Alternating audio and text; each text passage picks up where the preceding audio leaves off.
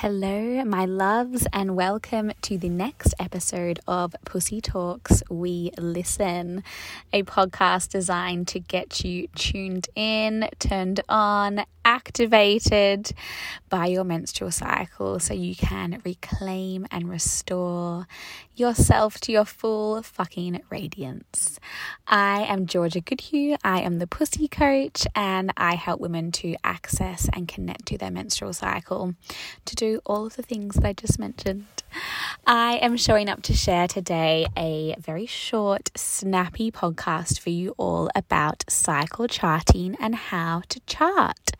So, cycle charting, what is it? It can be many things. For me, Cycle charting is the physical, spiritual, emotional, and energetic connection to self. It is the daily awareness and the daily anchoring into self. And it is the daily reflection of what has happened to us and how we have experienced that day. So, why would you want to cycle chart? Number one, for me, this is the number one practice that I have implemented in my life over the past five years. It is something that has transformed my life in so many incredible ways. It has allowed me to understand my fertility, understand my hormones, understand you know, the different energetic phases of my cycle, understand my trauma, understand my body dysphoria, understand my disordered eating, understand my relationships to family, friends, lovers. Um, it has been everything for me, and it is such an incredible practice for you to begin implementing into your own rituals. Um, so, today I wanted to share a little bit about what I choose to chart and how to start charting your cycle. So, there's a few different ways you can go about this. If you want, you can choose to use an app. I personally use an app just for fertility awareness and fertility management. So I use the Natural Cycles app. Um, and before I go any further, you might want to grab a pen and paper for this episode. I'm going to be sharing a lot of juicy details with you. So I use the Natural Cycles app for charting my fertility. I chart my basal body temperature through this. I also have my thermometer that I use for that. For me, um, doing mathematical graphs and the likes doesn't fill me with much joy to do that by hand. So I do that one through an app. But everything else I tend to do um, on pen and paper. I've always done it that way for me, I feel apps can sometimes be a little bit limiting as to what you can include in them. You know, there is no, or often no button on an app for the world was so fucking loud today. I wanted everyone to fuck off. So, the flexibility that pen and paper gives me within my charting practice allows me to really note down all of the things that are important to me from that day. So, for me, I love to chart by hand. Um, I have gone through many different charting templates, charting booklets, um, and yeah, I like to change it up according to, you know, my mood at the time, my levels of creativity how excited I am to get creative about my cycle charting. Um, but you can use it in many different ways. So you might like to get a piece of A3 paper and divide it into, you know, seven by five squares. So you have 35 squares for yourself. Depending on how long your cycle is, it's always better to give yourself a little bit of extra space than it is to not have enough space. You might also like to download my cycle charting chart, my cycle tracking chart. You can find that on my Instagram page. That is a circular one as well. You might like to just use a booklet and like a journal and uh, chart your information into there. You might like to go full creative. I've had clients in the past who have painted and done like a filing system for their cycle charts. Whatever feels like it is something that excites you and something that you actually want to do is an important part of the process for you. So, once you have all your materials and you have designed your cycle chart, you've printed it off, you have the app if you're using that, how to start charting. So, in order to start charting, you're going to need to either know when the moon day is. So if you don't have a bleeding cycle, perhaps you are pregnant, breastfeeding, perhaps you are on the pill, on hormonal birth control, um, perhaps you're pre postmenopausal, perhaps you are a teenager um, and you haven't got regular cycles yet, you can choose to chart by the moon. So, if you're choosing to chart by the moon, day one of your cycle will be the day, first day of the new moon. So, if the new moon lands on, you know, Thursday, April the 1st, then that will be day one of your cycle for you. If you have a bleeding cycle, a natural cycle with natural hormones in your body, then you will take day one as the first day of your full bleed. So, any spotting or anything that's happening beforehand will be included in your previous cycle, and the first full day of your flow will be the day that you recognize as day one of your cycle. So, once you have this information for yourself, you are ready, set, go to start cycle tracking.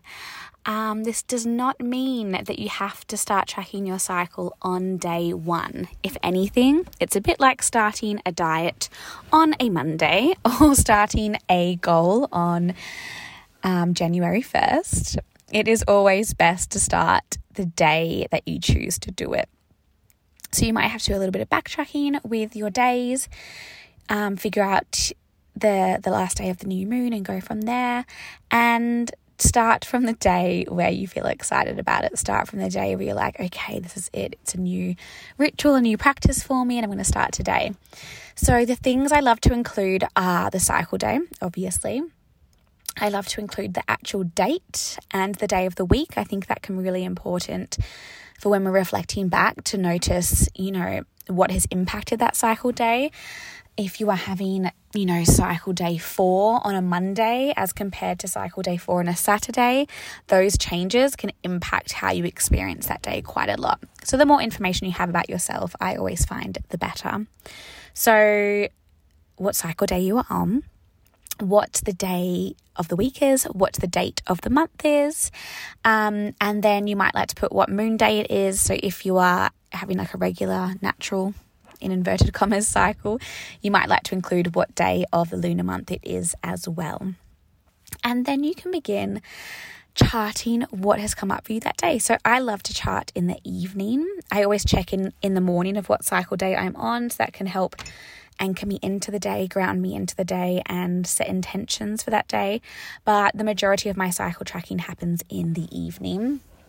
So, you might like to track how your physical body has been, what your physical symptoms are like. So, this might include, you know, your skin, how that's shown up, your gut health. Um, it might include if you're bleeding, it might include any discharge, it might include any other signs of uh, fertility, it might include cramps, any physical symptom that you're experiencing in your body, you might like to note down there. I then move on to the emotional um, connection for the day. So, what the emotions were that came up, if that changed throughout the day, if there was anything that really triggered me, if there's anything that activated my emotions throughout the day, and exploring that little, exploring that a little bit, giving some more context to it. Uh, then you might like to move on to your energetic body. So, in terms of your energetic body, you can connect to how expansive you felt um, or how contracted you felt, depending on where you're at in your cycle. You can speak about where the height of your energy was. Was it in the morning? Was it in the afternoon? Did anything impact your energy?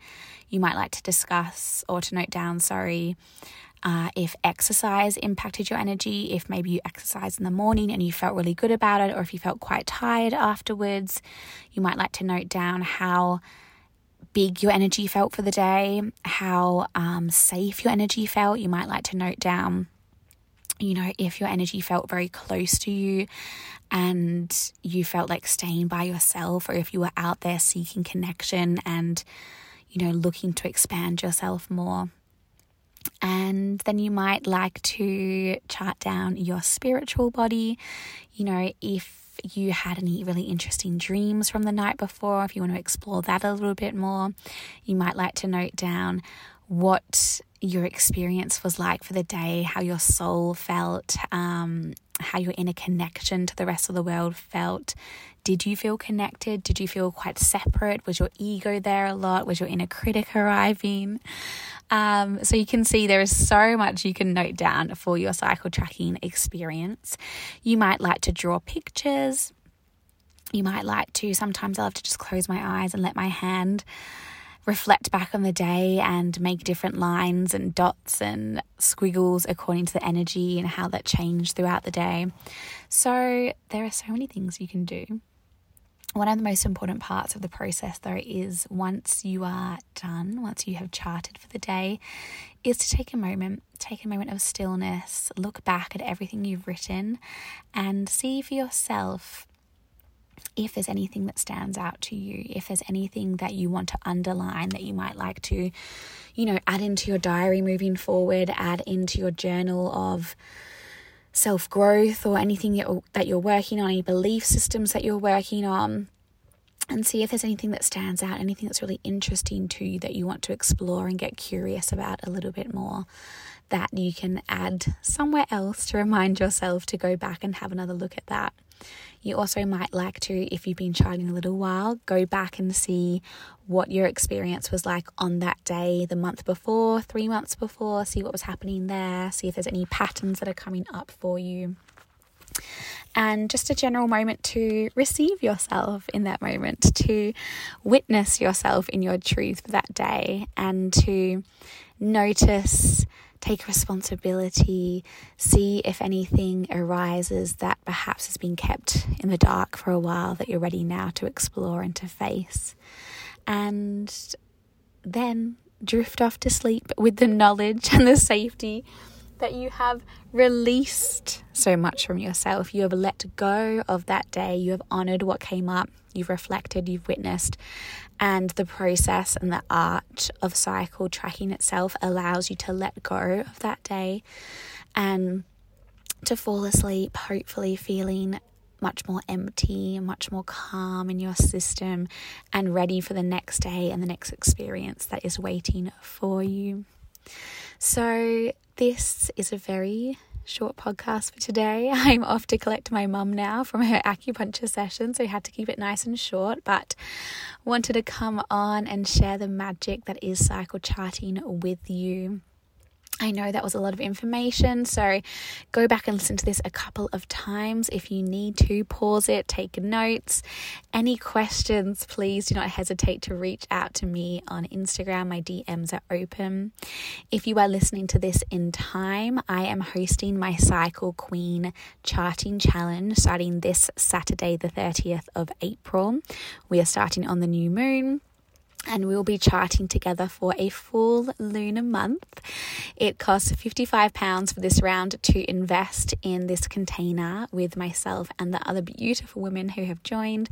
I would absolutely love to have you there, a chance to devote and commit yourself to your womb and to this practice, and to find yourself among a group of amazing women as you do it, sharing your voice and listening to other stories. So I would love to have you there. The link for that is in my bio. Go and check it out now. And I look forward to speaking to you all soon. Much love from my heart and my pussy to yours. Have an amazing day.